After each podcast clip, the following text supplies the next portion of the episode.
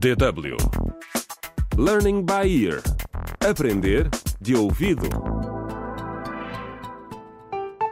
Olá! Bem-vindos ao quarto episódio da radionovela Contra o Crime Clica no Link. Zaina, uma estudante universitária, foi apunhalada e deixada à beira da estrada.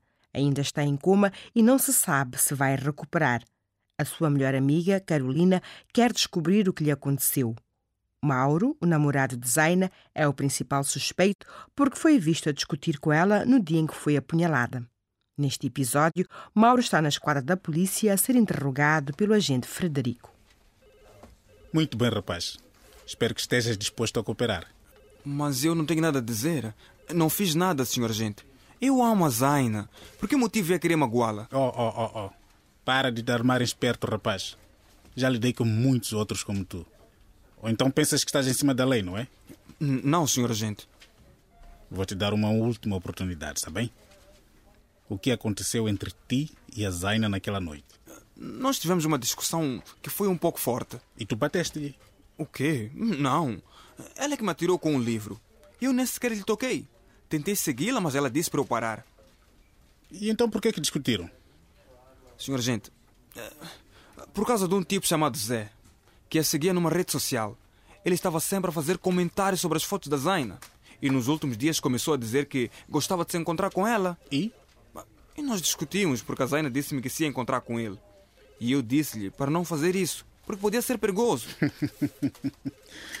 Ah, então esperas que eu acredite que foi por isso que vocês discutiram? Estou a dizer a verdade, senhor agente.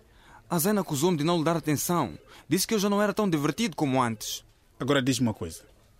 A Zaina chegou a encontrar-se com esse tal de Zé? Sinceramente, não sei. Mas se eles se encontraram, talvez tenha sido ele a atacá-la. O que sabes sobre esse Zé? Sabes o último nome dele? O nome dele no perfil é Zé Maquel. Mas pode ser uma alcunha. Mas tenho uma foto dele se quiser. Deixa-me ver se entendo.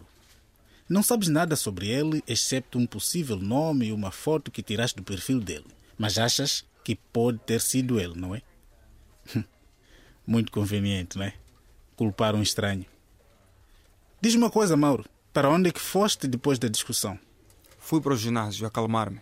Queria lhe dar um tempo também para acalmar-se. E depois do ginásio? Fui diretamente para casa. Jantei, depois fui dormir. Alguém pode confirmar a tua história? Senhora gente, pergunte no ginásio.